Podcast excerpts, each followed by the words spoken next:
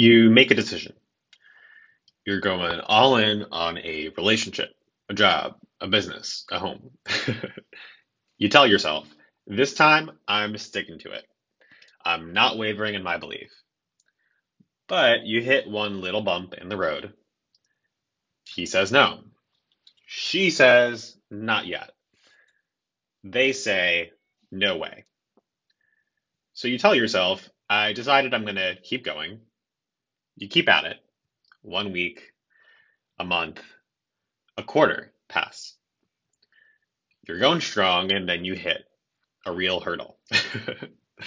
Except this time, you decide you're out. It's time to move on and move out.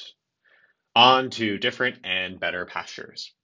Sure, you told yourself you were going to stick to it, but come on, man, things have changed, right?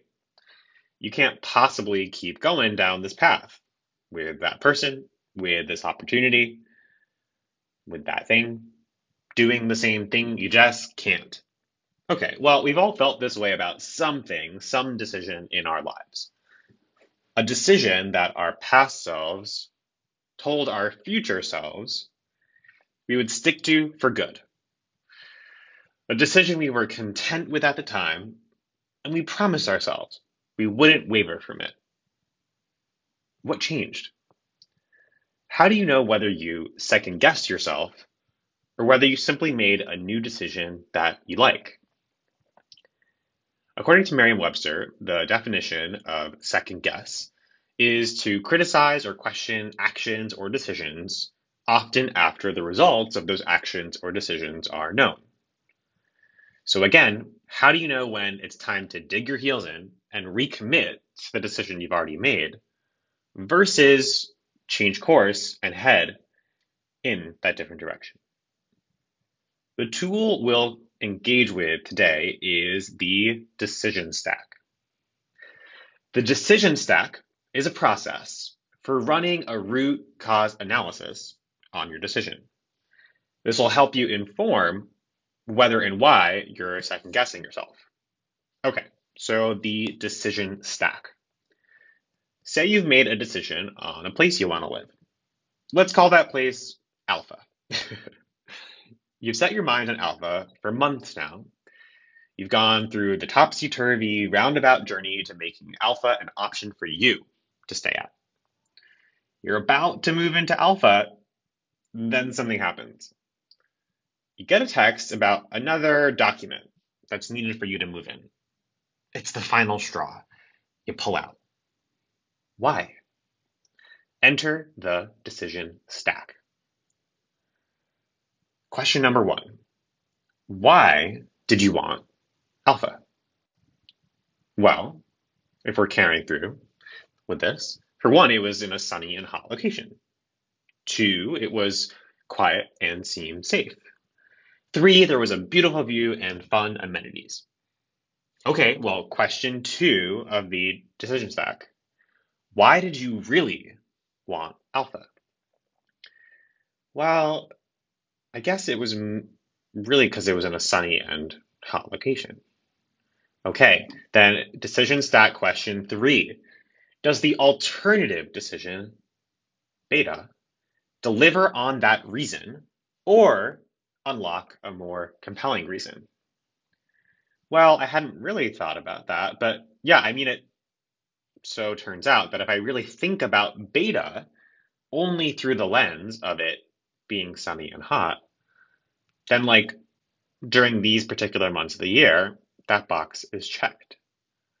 I guess it really does.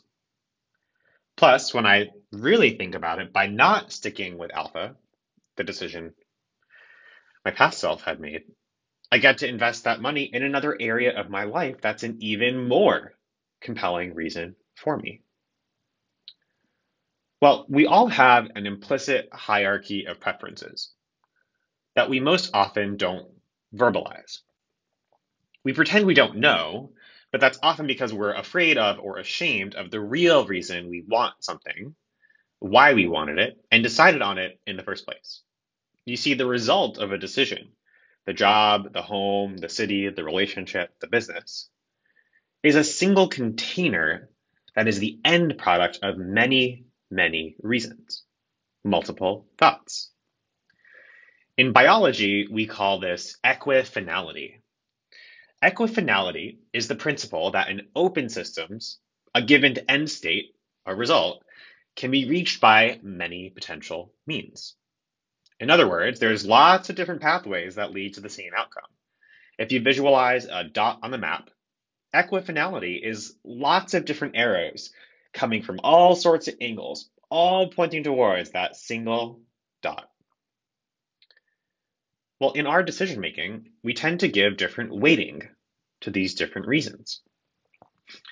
But when you say simply list out in like an old school pro con type list, you get the illusion of equal importance given to each reason. Instead, there's usually actually just one. Just one reason that's dispositive or which decides the issue. Now, I'm not suggesting some complex regression analysis either. Don't worry. the decision stack is just a series of three simple questions. One, why did you decide on the thing you wanted? Two, why did you really decide on the thing you wanted? Three, does the alternative decision deliver on that reason or unlock an even more compelling reason? The decision stack is helpful when we face a fear of missing out a fear of having missed out, or a fear that we're gonna miss out. the thought I'm missing out can often be past focused, or it can be future focused.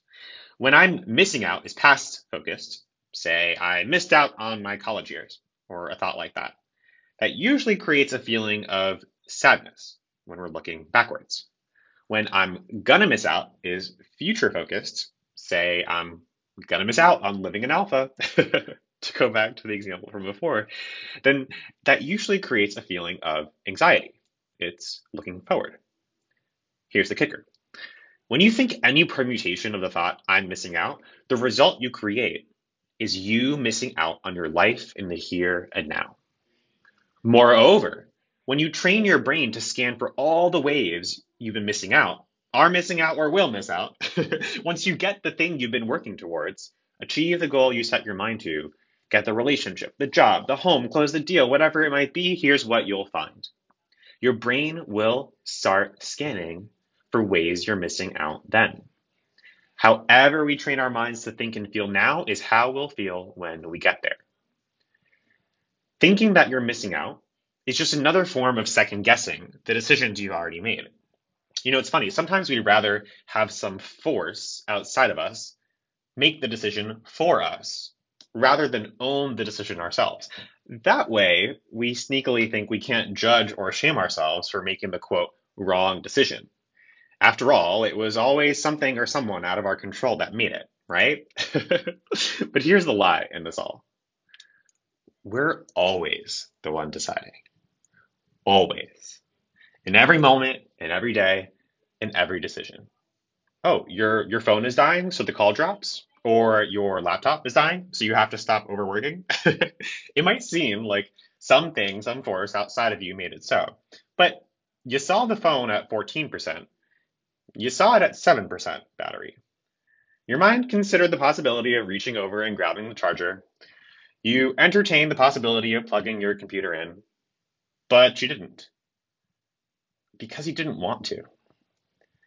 Who would you be without the thought that it just happened. Who would you be if you just decided that's what you wanted most?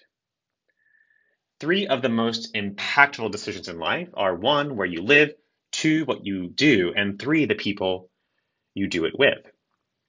The fourth, and most important perhaps, is how you make decisions. Or is it? If you're thoroughly confused or curious about how you can make better decisions and stop second guessing yourself for good, head on over to jonathanherzogcoach.com today and book a one on one consult. There, I did it. I decided for you. now go.